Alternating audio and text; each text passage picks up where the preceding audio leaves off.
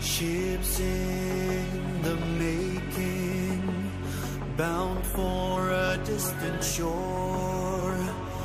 world for the taking, men gone forevermore, boarding and setting sail. Sexto Continente, dirigido por el obispo de Orihuela, Alicante, Monseñor José Ignacio Munilla.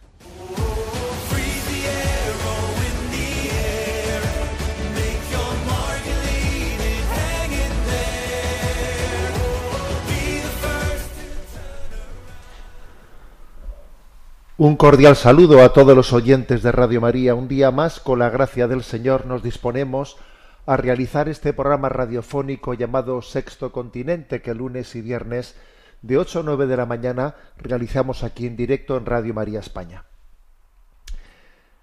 Quiero, en este día de los arcángeles, de los, de los tres grandes arcángeles, entre los cuales San Miguel pues destaca de una manera especial, Gabriel, Rafael y San Miguel, saludar a la Iglesia y a Radio María de, de México por el hecho de que pues participé el domingo pasado en el Congreso de Radio María eh, realizado en Guadalajara, México, con motivo de los veinte años de Radio María en aquella nación.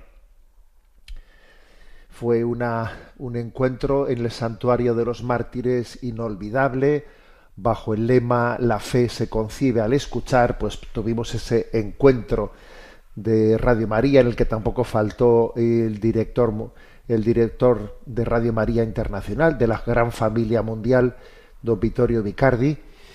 Y mi saludo, en primer lugar, hacia esa gran nación hermana de México, a todos quienes conformáis esa familia de Radio María en Guadalajara, donde, donde está la emisora desde la que se emite para toda la nación, y deciros que fue un honor, fue una alegría muy grande estar con vosotros.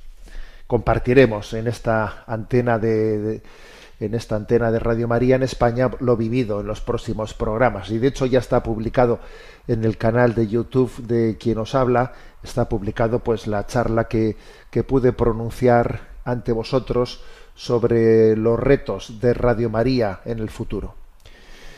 Bien, pero también quiero saludar a la parroquia de San Miguel de Mezquitán en este día de San Miguel, a la parroquia de San Miguel de Mezquitán de Guadalajara, en la que también tuve el gusto de estar y celebrar la Eucaristía y compartir una catequesis que hoy día de los arcángeles eh, Miguel, Gabriel y Rafael pues resuena de una manera especial. Allí os compartí esa reflexión sobre las tres, mejor dicho, perdón, las siete cabezas del dragón, de las cuales habla Apocalipsis doce. Había un, un dragón de siete cabezas, las siete cabezas del dragón y San Miguel. Bueno, las siete cabezas del dragón haciendo referencia a los siete pecados capitales. Compartí esa catequesis con vosotros, que también eh, espero pues poder trasladar aquí en este programa y en el canal de, de YouTube. Por lo tanto, comienzo el programa enviando este saludo a esa gran familia desde la que también se... pues se sigue este programa de, de Sexto Continente. Bueno, y como comentario de, de actualidad, pues quiero hacer referencia al hecho de que a, ayer se había concluido eh, la, la reunión de la permanente de la Conferencia Episcopal Española, y en la rueda de prensa que se realizó eh, a su conclusión, el obispo secretario de la Conferencia Episcopal, Monseñor César Magán, hizo referencia a algunos temas de actualidad, y entre ellos pues fue manifestó la, el posicionamiento contrario, ¿no? contrario de los obispos de España desde la reflexión, obviamente, ¿no? de la doctrina social católica, la, nuestro posicionamiento contrario a, a una posible amnistía que se está fraguando en España, una ley de amnistía para que quienes fueron eh, pues condenados por malversación de fondos, eh, por, por la violación también de, de las leyes españolas en torno a la convocatoria de, ref, de, de referéndums, etcétera, para que quienes fueron eh, con, condenados sean amnistiados, ¿no? Se está fraguando esa ley. ¿Por qué? Pues porque el gobierno quiere los votos de quienes fueron condenados para tener mayoría para poder seguir gobernando. Esta es, esta es la cuestión. Entonces, el razonamiento del secretario de la Conferencia Episcopal es que no se dan las, no, no estamos ante la situación histórica excepcional que podría justificar una ley de amnistía. Decía en la rueda de prensa monseñor García Magán que pues, una situación histórica que pudo no justificar una ley de amnistía en España, pues fue la, la situación de cambio de régimen, cambio de régimen que se produjo en España, ¿no? Durante la transición política y el inicio de la, de la, de la democracia. Bueno, pero, pero obviamente, decía él, no estamos en esa situación, estamos sencillamente en el, en el momento en el que se quiere pues, completar una nueva una nueva investidura. Y entonces, que para iniciar una nueva legislatura ¿eh? de cuatro años sea necesario hacer una amnistía, es algo que se sale totalmente de, de, de una justificación histórica. Bueno, en realidad voy a añadir algo más, ¿eh? voy a añadir algo más, que la inmoralidad, hay una inmoralidad clara, ¿no?, en recurrir a una amnistía para conformar una mayoría de gobierno, porque es que en realidad no es una amnistía, sino una, escuché esta, esta, eh, pues este término que voy a utilizar y me pareció luminoso. En realidad, más que amnistía, es una autoamnistía, porque en el fondo es darme, o sea, buscar, ¿no?, un recurso para que yo mismo me pueda servir de ello para seguir en el poder, lo cual creo que lo hace especialmente inmoral. Porque si alguno, eh, si alguno justificase, ¿no?, se, o pretendiese justificarse diciendo no, porque es que una amnistía se hace pues intentando buscar eh, la reconciliación, la reconciliación y la convivencia social. Bueno, esa afirmación pues es sostenible, es creíble. Voy a poner un ejemplo. Quienes dicen ahora, no, es que la amnistía se, se plantea pues en aras a una reconciliación social. ¿Es creíble tal cosa? Pues voy a poner una, un ejemplo. Si resulta que los votos de quienes fueron condenados, ¿no?, no se requiriesen para tener mayoría y para seguir gobernando, entonces se seguiría diciendo que la amnistía es necesaria para la reconciliación social.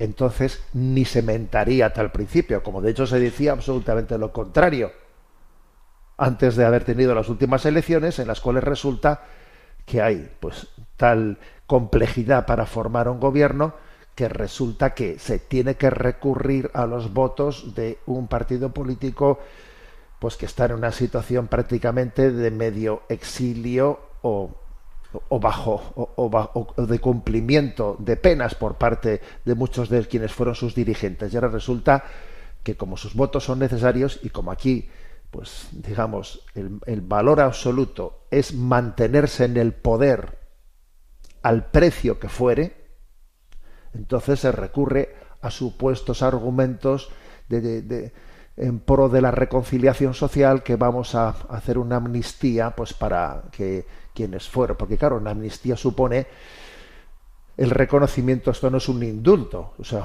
una amnistía es algo más que un indulto, es un, un reconocimiento de que no existieron tales delitos, es como si, es como si se estuviese con ello, ¿eh?, reconociendo que la inculpación fue injusta, ¿eh?, fue injusta. Entonces, el hecho de que se cambien las leyes, el hecho de que se haga una amnistía sencillamente para continuar en el poder, pues la verdad es que ciertamente no, no puede tener otro calificativo que el de, desde el punto de vista de la doctrina social de la Iglesia, otro calificativo de que es una gran inmoralidad.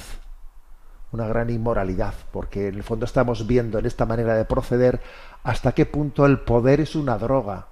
Es una droga. a la que nos aferramos, a la que, que nos engancha, que, que por conseguirlo somos capaces de hacer lo que fuera, de, de cambiar nuestros principios, de dar la vuelta a lo que dijimos anteriormente, lo que sea, porque, porque es una gran droga, ¿eh?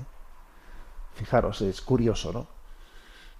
Hay como, hay como tres, tres grandes tentaciones que rondan al hombre, ¿no? Pues la una es la del dinero, la del tener, la otra es la del placer, buscar el, el tener por encima de todo, buscar el placer por encima de todo. Pero me parece a mí que, que la tentación superior, me atrevo a decir, ¿eh? que la tentación superior no es, no es ni la del materialismo, eh, ni la del hedonismo, ¿no? Sino quizás esta, la del poder, porque está ligada al pecado capital de la soberbia, a pretender siempre, ¿no?, controlarlo todo, estar por encima de todo. La tentación del poder es una auténtica droga.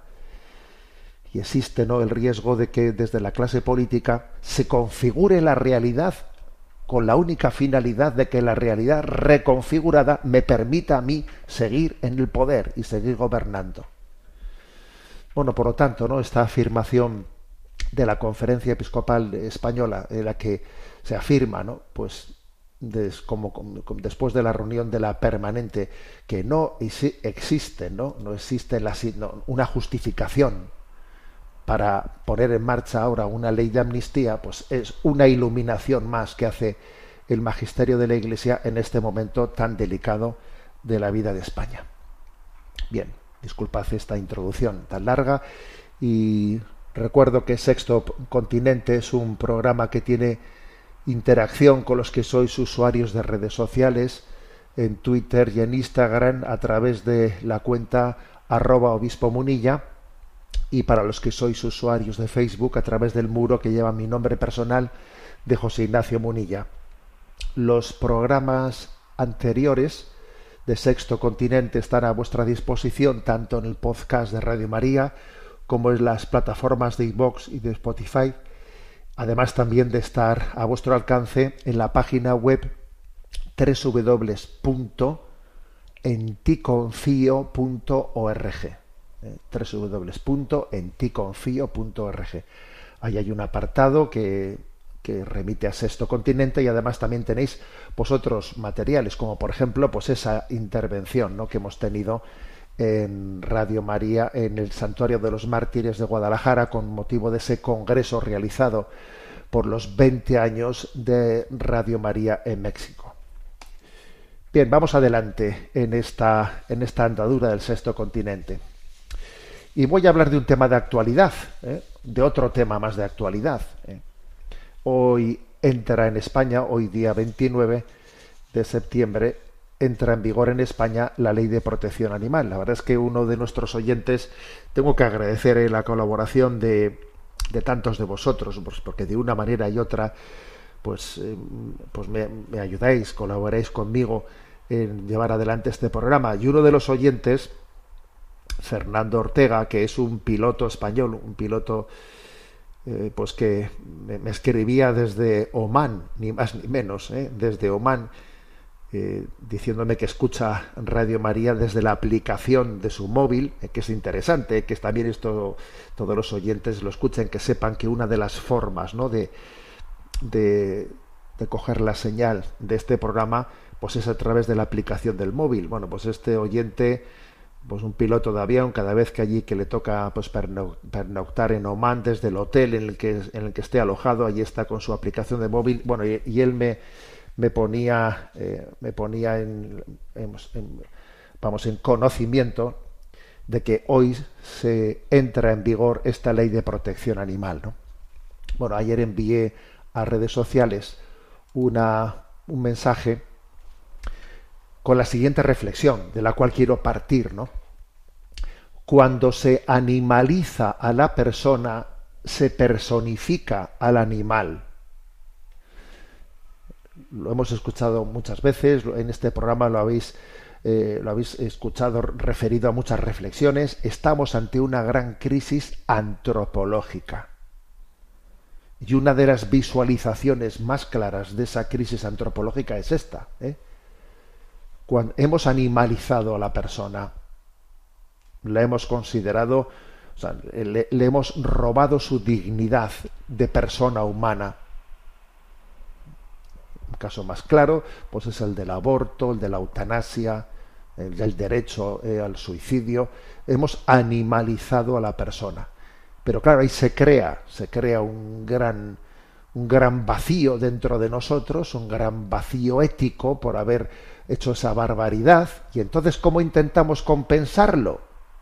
Pues personificando a los animales.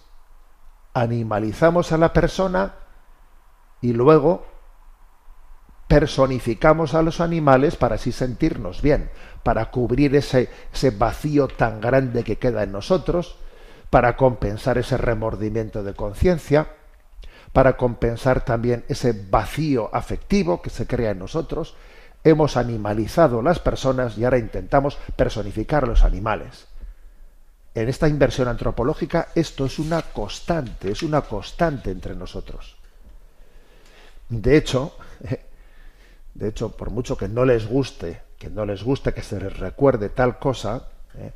hay que recordar que en la primera nación en promulgar una ley de protección animal fue la Alemania nazi. Fue la Alemania nazi, ese es un dato, un dato histórico, ¿no? Fue el veintiuno de abril de mil novecientos treinta y tres. Eh, casi inmediatamente después, ¿no?, de que los nazis tomasen el poder, el Parlamento comenzó a aprobar leyes, ¿no? E incluso, por ejemplo, por poner un ejemplo, se, se prohibía sacrificar a un animal sin haberlo anestesiado. Había que intentar evitar el sufrimiento de los animales. Pero claro, pero qué contrasentido, ¿no? Qué contrasentido. Hay un, hay un dato... Vamos, una, una curiosidad histórica, una anécdota histórica, pero que es que impresionante, que es que Himmler, Himmler, una de las manos derechas de, de Hitler, al cual le encomendó la solución final para acabar con los judíos, Himmler visitó España en mil novecientos cuarenta y fue invitado a una corrida de toros en Las Ventas. Y este personaje tan sádico no pudo soportar la sangre de los toros y salió vomita vomitando de la plaza. Esta es una anécdota histórica, ¿eh? O sea, Hitler, Himmler, perdón, ¿eh? aquel que llevó adelante, ¿no?, pues los campos de exterminio contra los nazis, no podía aguantar verle a un animal sufrir. No lo podía aguantar. ¿eh? Y todos hemos visto también, pues, cómo Hitler era apasionado de su pastor alemán, de los pastores alemanes, de los perros, etcétera. O sea, es decir, que ha sido una constante histórica esta inversión, esta inversión antropológica, ¿eh?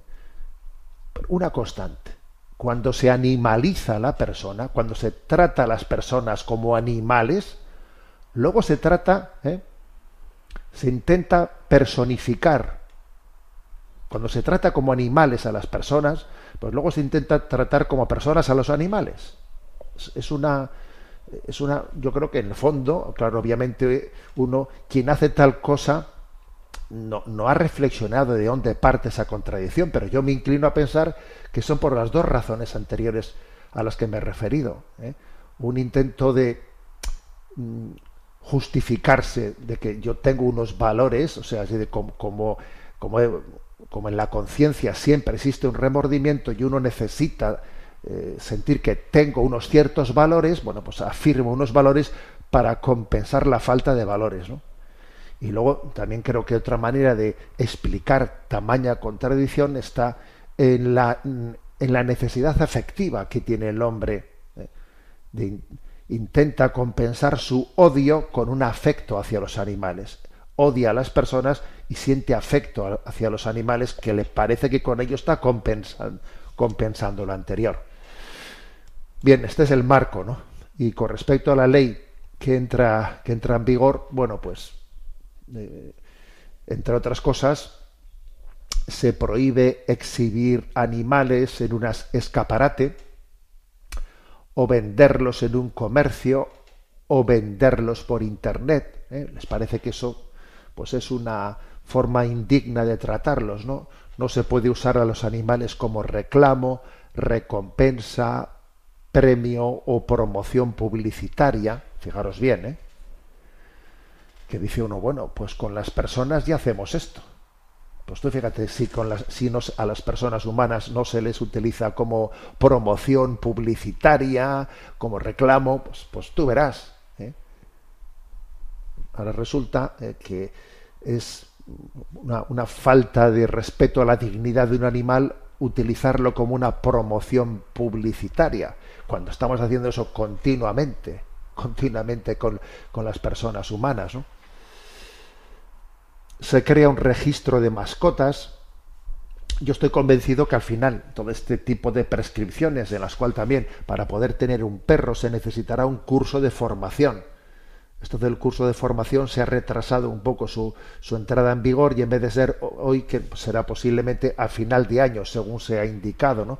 Pero el hecho de que se pongan tantas eh, prescripciones, de que registro de mascotas, tendrá que haber un curso de formación. Curiosamente, esta ley, que se supone que es de protección a los animales, en el fondo lo que, lo que va a provocar es que pues, pues, pues existan muchas personas que dejen de considerar la posibilidad de tener más mascotas en sus hogares, me parece a mí, ¿eh?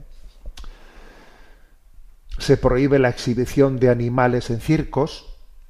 Aquello de los, los leones del circo, ¿eh? Pues se ha acabado en España. O sea, no, en los, en los circos no puede haber elefantes, en los circos no puede haber leones, ¿no?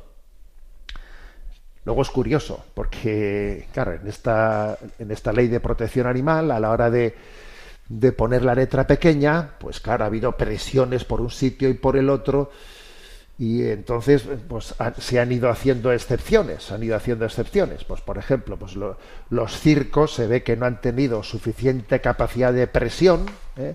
de presión y, y se han quedado prohibidos, pero se ve que sin embargo otros habrán tenido más capacidad de presión, y por ejemplo pues en los delfinarios, los delfines, etcétera, se han, se han salvado, ¿no? Se han salvado, se les ha hecho una excepción. Aquí, dependiendo cada uno de su capacidad de presión, ha conseguido hacerse, eh, hacerse una excepción. Entre, entre todas las excepciones hay una que es especialmente llamativa, que es que, bueno, pues la diciendo que la famosa cabra o el jabalí que, que des, desfila con los legionarios el doce de octubre, pues se, se ha hecho una excepción para ellos, se, se les ha permitido que sigan con la tradición De, de pasear el, el animal, ¿no? El día doce de octubre. Bueno, esto casi es irrisorio, ¿no? Pero lo que, lo que es obvio es que hay una inversión, ¿eh? hay una inversión antropológica, una inversión que, por ejemplo, se prohíbe eutanasiar a los animales de compañía, ¿eh? de no ser que haya un dictamen y supervisión veterinaria. Bueno, pero eso sí, tranquilos, ¿eh? porque abortar un ser humano o eutanasiar un ser humano seguirá siendo un derecho en España, ¿eh? seguirá siendo un derecho. Entonces, creo que la entrada en vigor de la Ley de Bienestar Animal, sobre todo, ¿no? pues yo quisiera subrayar que es una, una oportunidad para que prestemos atención a lo que es la inversión antropológica. Repito la frase, ¿no? que yo he compartido en redes sociales. Cuando se animaliza a la persona, se personifica al animal. Y esto lo estamos viendo, pues ya no solo, ¿no? la entrada en vigor en esta ley de bienestar animal, sino lo estamos viendo, pues incluso, eh, pues en cómo, en cómo a veces a nuestras mascotas las tratamos de una manera pues impropia, ¿eh? Decía Chesterton que hay un amor sano y un amor insano hacia los animales, y a veces hemos pasado, ¿no? pues del amor sano al insano, ¿eh? pues cuando, cuando por ejemplo vemos como a las mascotas pues nos volcamos sobre ellas como si fuesen nuestros hijos, como haciendo de ellas unos perrijos, ¿no? los perrijos con los cuales, en los cuales estoy yo bu buscando lo que no es propio buscar en un an animal. Y en el fondo, cuando vemos las famosas imágenes, ¿no? de los perritos que son paseados por las calles en coches de bebé, en el fondo Estoy yo convencido que se trata de un auténtico maltrato animal, porque tratar a un animal como si fuese un niño es maltratarlo. Déjale que sea perro. Déjale, déjale que, que, que, que se desarrolle en su, en, en, en su ser animal, ¿no? Cuando nosotros intentando, ¿no?, pues compensar nuestras frustraciones o nuestras carencias afectivas, le pretendemos tratar, ¿no?, pues como cual si fuese una persona humana. O sea, es decir, que esta inversión antropológica no solamente la vemos en la ley de bienestar animal, sino que también la estamos viendo, la estamos observando en nuestra, en nuestra forma de relacionarnos, ¿no?, con los animales. Me habéis escuchado también esto más de una vez, que yo creo que nuestro referente, nuestro referente para saber, eh, para saber... Eh, tener una relación equilibrada, ecológica, eh, con la naturaleza, con los animales, pues es nuestra gente del campo. Eh, porque lo curioso es que son los urbanitas, eh, los urbanitas los que están diseñando eh, pues unas leyes de protección animal, cuando en el fondo pues no, no han nacido en medio de la naturaleza, no han nacido en medio de los animales. Dejemos que sea la gente del campo, que sean los agricultores, que sean los ganaderos, los que, los que nos den la referencia de cómo relacionarnos, ¿no?, eh, en equilibrio ecológico y en respeto, ¿no?, pues con, con los animales, ¿eh?, y con el entorno natural. Creo que ese es uno de los, de los problemas que tenemos, que resulta que hemos dejado al campo ahí, eh, pues absolutamente, ¿no?, los ganaderos totalmente orillados, y ahora son unos urbanitas que la referencia más cercana que tienen de los animales es casi Mickey Mouse, ¿eh? ellos, ellos los que llevan adelante pues la, la confección de las leyes de bienestar familiar, perdón, de bienestar animal.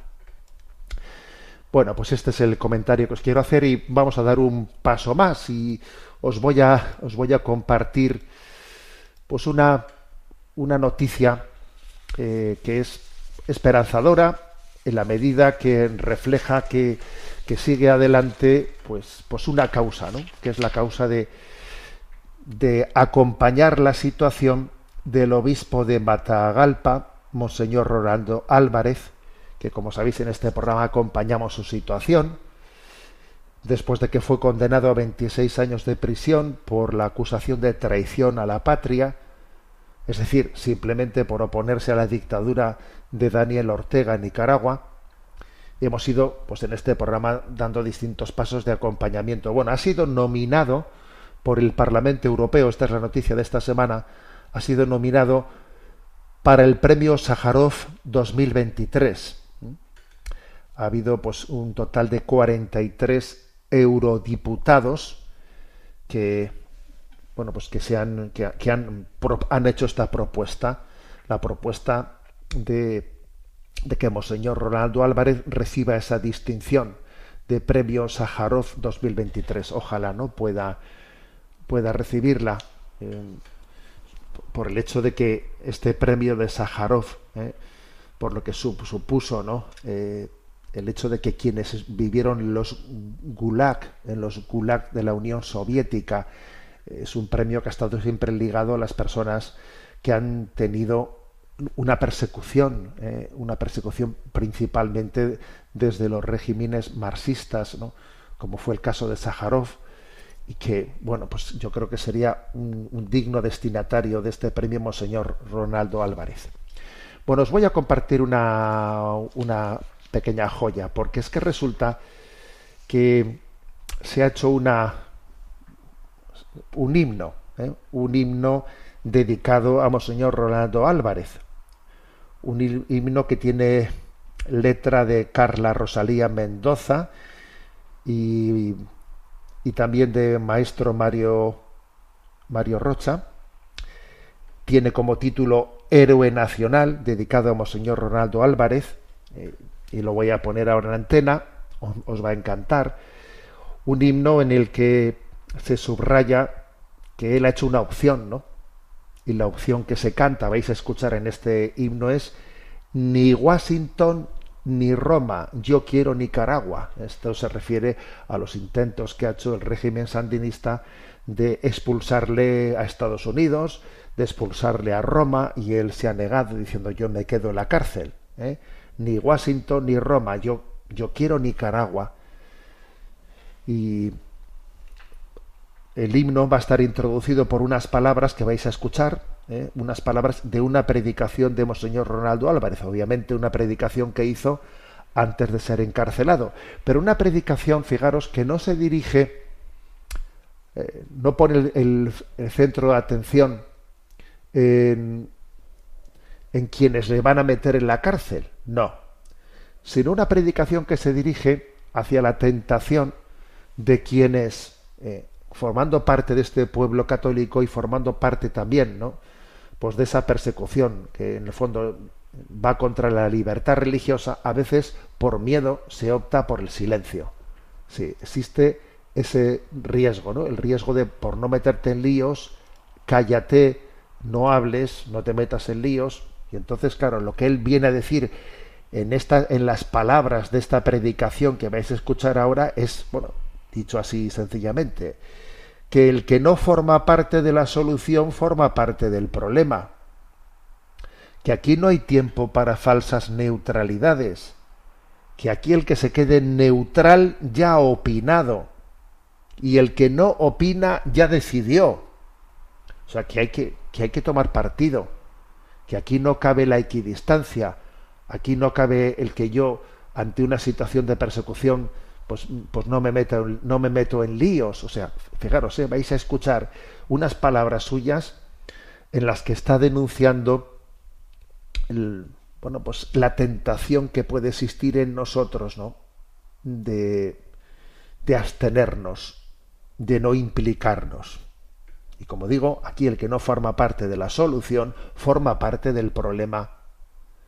Temo el silencio de los buenos. Claro, el silencio de los buenos, en el fondo, es el miedo.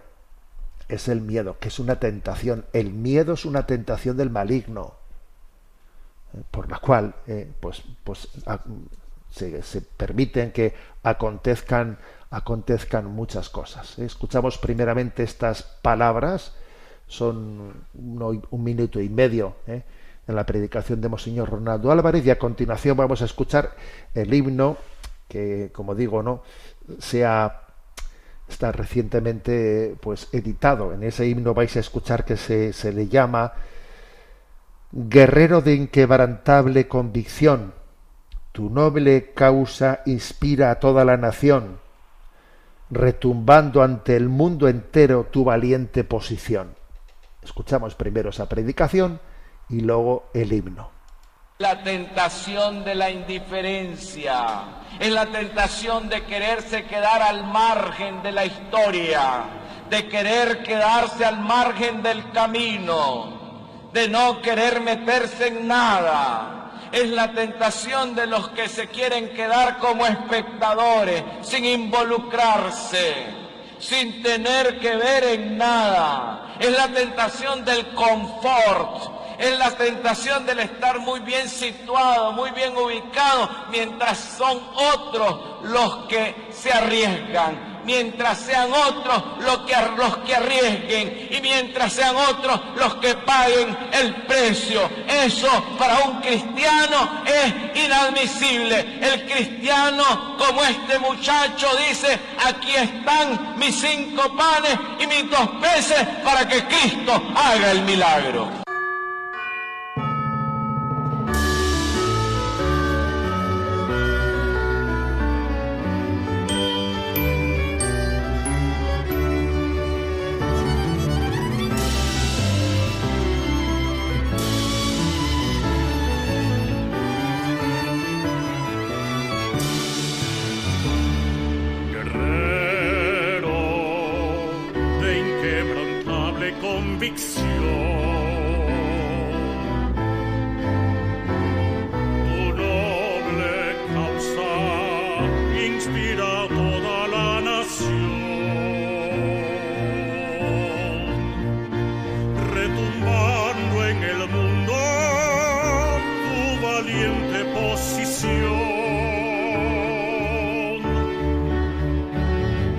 Has elegido la senda correcta.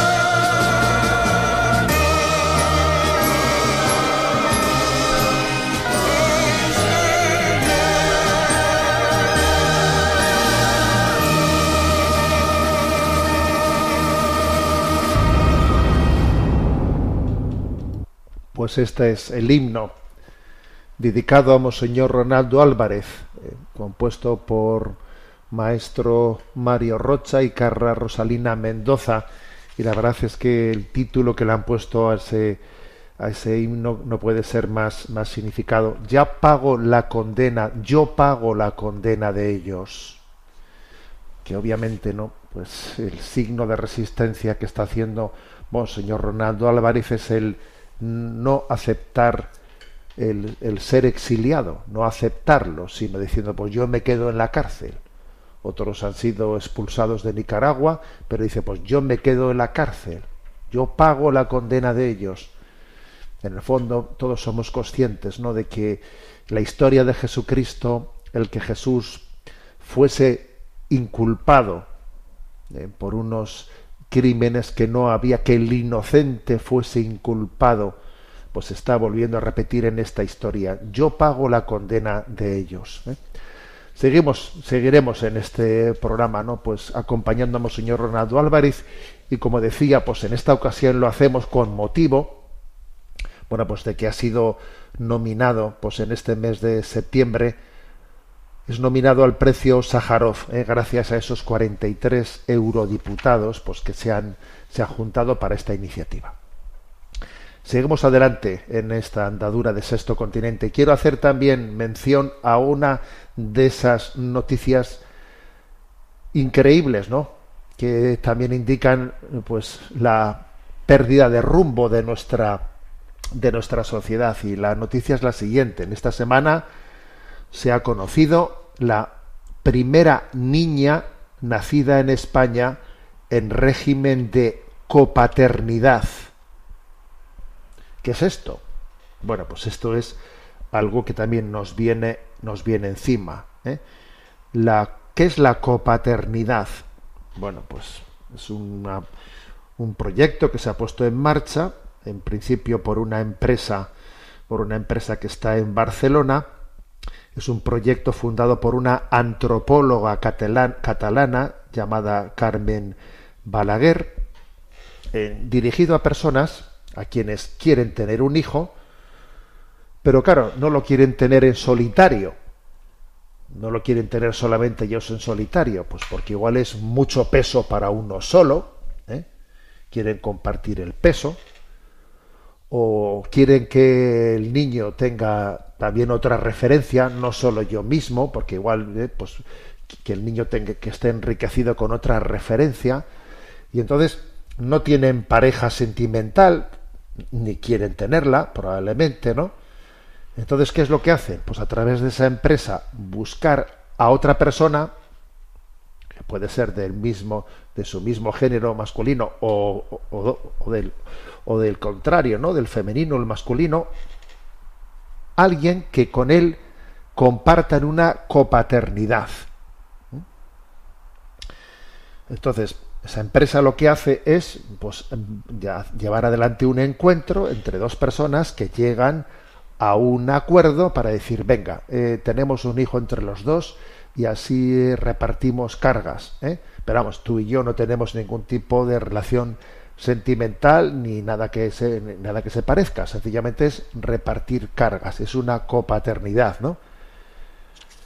El precio más o menos que pone la empresa para llevar adelante este proyecto es de unos ochocientos euros, porque hay personas inscritas que se buscan eh, pues compatibilidades, etcétera, ¿eh? Esta es la nueva modalidad, ¿no?, de la copaternidad. La antropóloga catalana Eh, pues Carmen Balaguer se ha defendido, se ha defendido de la acusación que se le ha realizado, que esto es una especie de Tinder de la paternidad, ¿eh?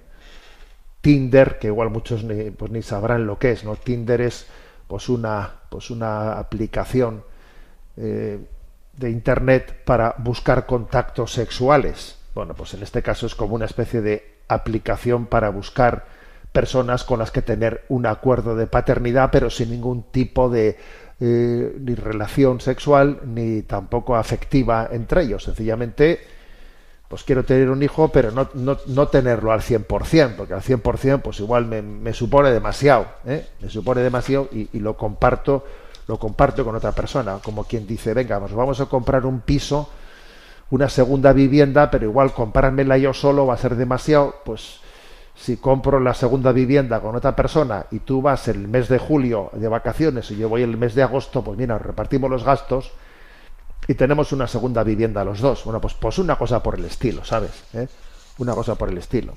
Y entonces, bueno, pues ahora va a nacer en Barcelona la primera niña, eh, pues recibida por el régimen de copaternidad, que la manera de ser concebida pues puede ser por fecundación in vitro o también habiendo sido adoptada, porque claro, aquí la clave está no en cómo ha venido a la niña, a la vida el niño, sino en cómo legalmente es reconocido en, co en copaternidad.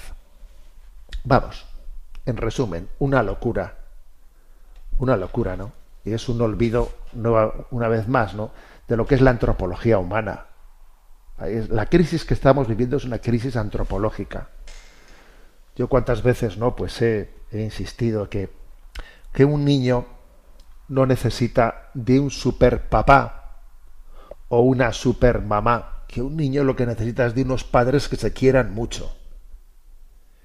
Y, y viendo esa referencia de padres que se aman y se quieren, eso es todo lo que un niño necesita, vamos a ser claros.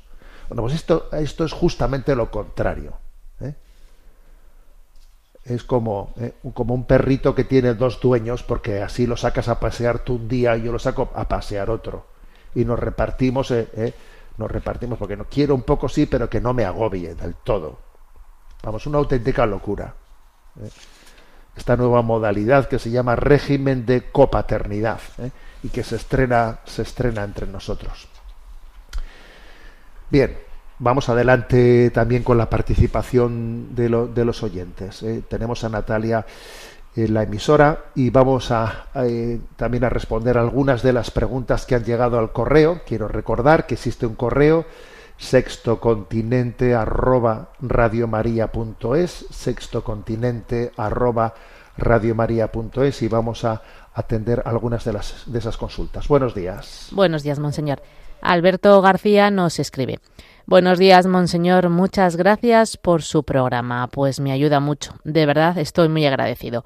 A propósito del comentario que hizo usted en antena en torno a la sentencia de la Corte Suprema de México, en la que se declara que es que es inconstitucional considerar el aborto como un delito, con todo el respeto, no me pareció acertado que usted argumentase que el hecho de que el Poder Judicial anule, anule la legislación o, re, o reglamentaciones realizadas por el Poder Legislativo y o Ejecutivo excede de sus competencias. Yo entiendo que, al contrario, esto no falta a la independencia y separación de poderes. Es parte de su cometido, el control de la actividad legislativa, pues puede atentar contra el derecho a la vida, a la intimidad, y puede ser emitido, por ejemplo, en el caso de España, por una comunidad autónoma en ámbito en el que no tiene competencia, o el caso una norma que debe portar rango de ley orgánica, que exige unas garantías y unos trámites y unos trámites específicos, y se aprueba mediante una ley ordinaria. Bueno, vamos a ver.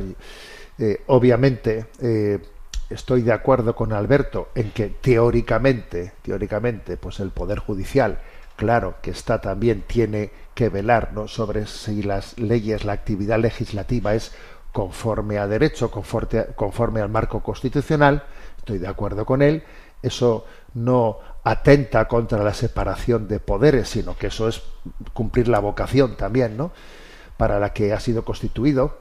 Pero es que no es el caso, no es el caso al que yo me referí, porque yo, claro, la, la noticia era, que fue una noticia de, del siete de septiembre, ¿eh?, que la Corte Suprema de México sentenció que es inconstitucional considerar al aborto como un delito.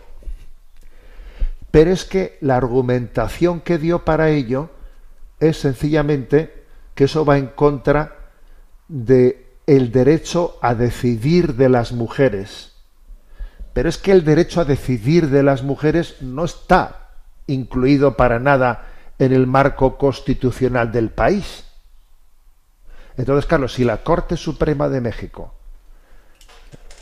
hace una declaración diciendo: las leyes que penalizan el aborto en los distintos estados mexicanos son inconstitucionales. ¿Por qué? Porque van en contra del derecho a decidir de las mujeres. Ya, pero ese derecho a decidir no, no, no está en la Constitución. O sea, son ustedes los que lo están proclamando. Es decir, que no están ustedes ejerciendo su vocación jurídica, sino que ahora mismo están haciendo una afirmación ideológico-política. O sea, la afirmación que hace la, la Suprema Corte Mexicana es totalmente, es de corte, sin duda alguna, ideológico-política. Por eso no hay una separación de poderes. Están violando la separación de poderes porque, bueno, pues están haciendo una afirmación gratuita. Claro, si la Constitución dijese: hay este derecho y esta ley está en, está en contra de ese derecho, bueno, entenderíamos que están en su, en, en, en su campo a la hora de decidir eso, pero es que no es, no es tal la afirmación, ¿eh?, de que el derecho a decidir de las mujeres ¿eh? es, es violado. Ese derecho a decidir ni está en la Carta, sino que son ustedes los que están ahora mismo ideológicamente formulándolo, haciendo suyo, haciendo suyo, o sea, haciendo, digamos, como si fuese parte del pensamiento de la Corte Suprema de México, lo que es un principio ideológico, ideológico pues proabortista. En ese sentido, no existe una separación de, es una clara violación. Es que, de, de, digamos, que el sistema jurídico juegue a hacer política, y de la mala, claro. Juega a hacer política. Bueno, adelante con la siguiente pregunta. Una oyente llamada Ana nos plantea: Me llamo Ana y por mi edad, casi cuarenta años, cada vez veo más gente, sobre todo mujeres, que recurren a retoques estéticos, algunos más invasivos que otros. Sé que éticamente no es algo bueno, pero no sabría explicar el porqué. Hay otros tratamientos, como por ejemplo la, de, la depilación láser, que yo misma uso en el fondo para verme mejor, porque no es lo mismo. Es muy tentador que con pequeños retoques te veas mejor y entiendo a la gente que los usa. Tengo incluso una amiga creyente que es médico estética y vive de esto. ¿Es eso correcto para un cristiano? Por otro lado, otra cuestión que no tiene nada que ver con la anterior, pero me parece igual de extendida. El otro día, hablando con una persona de mi familia más cercana, me dijo que él no iba a tener hijos porque la tierra está superpoblada y casi que es irresponsable tener más hijos. Mi cara de póker, mi cara de póker, ya que yo tengo cuatro. Sé que efectivamente esto es un bulo que se ha ido extendiendo cada vez más, pero buscando por Internet los datos de este pasado siglo veinte, sí que es verdad que la población se ha multiplicado bastante. ¿Cuándo se considera que la Tierra está superpoblada?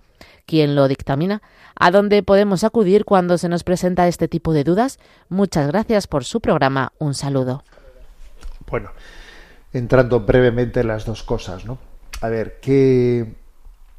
¿Qué palabra de, de reflexión, eh, digamos, ética, moral, podríamos dar sobre los retoques estéticos, ¿no? El hecho, pues, de que se hagan intervenciones de, en distintos niveles de retoques estéticos.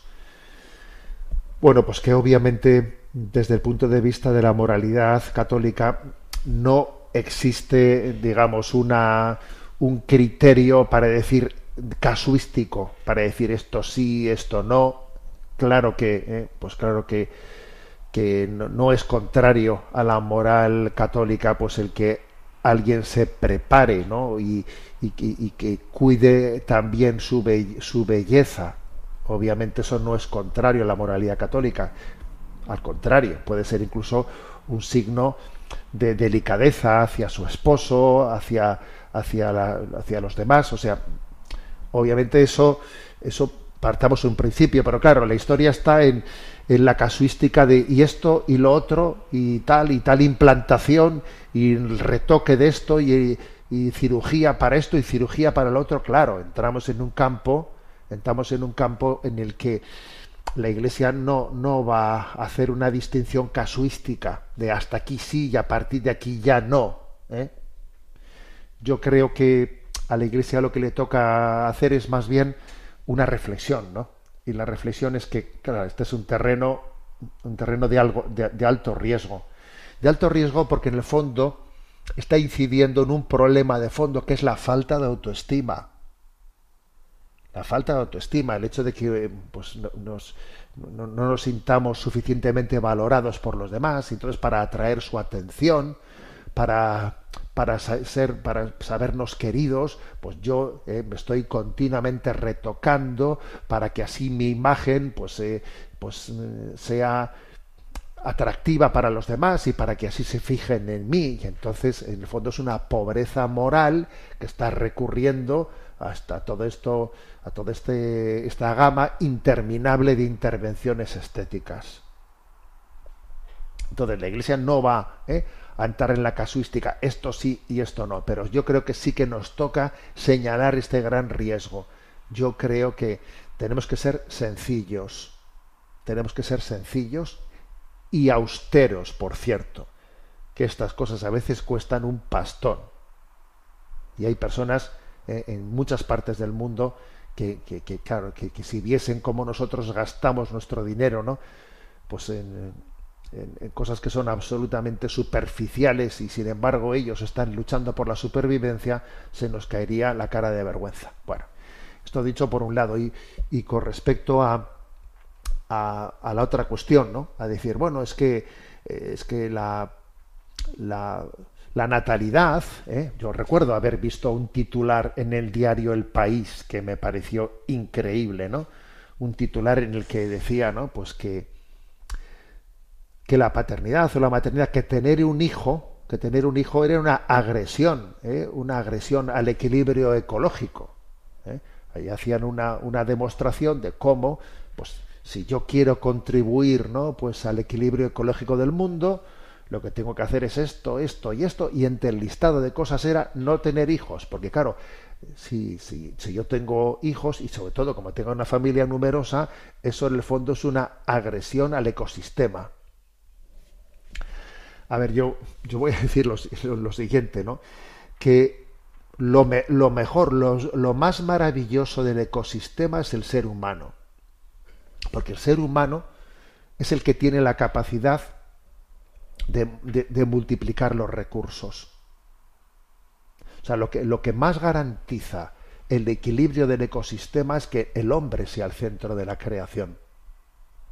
Porque el hombre tiene una inteligencia, tiene una capacidad, pues, de, de poder hacer el mundo más sostenible.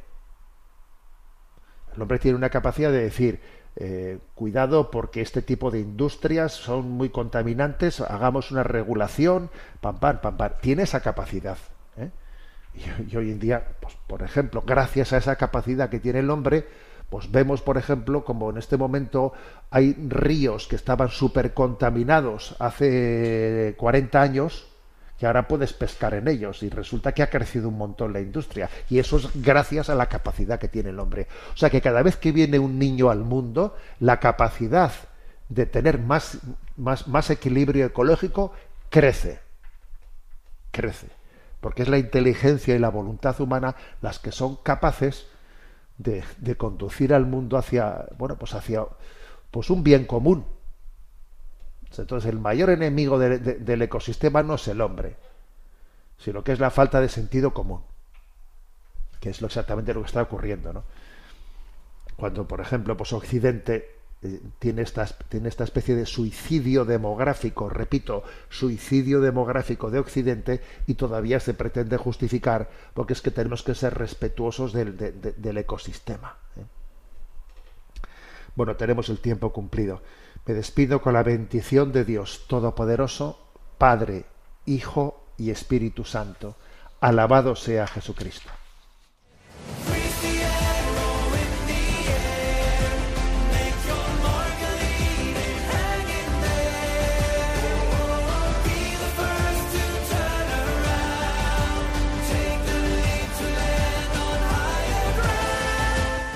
Finaliza en Radio María Sexto Continente, dirigido por el obispo de Orihuela, Alicante, Monseñor José Ignacio Munilla.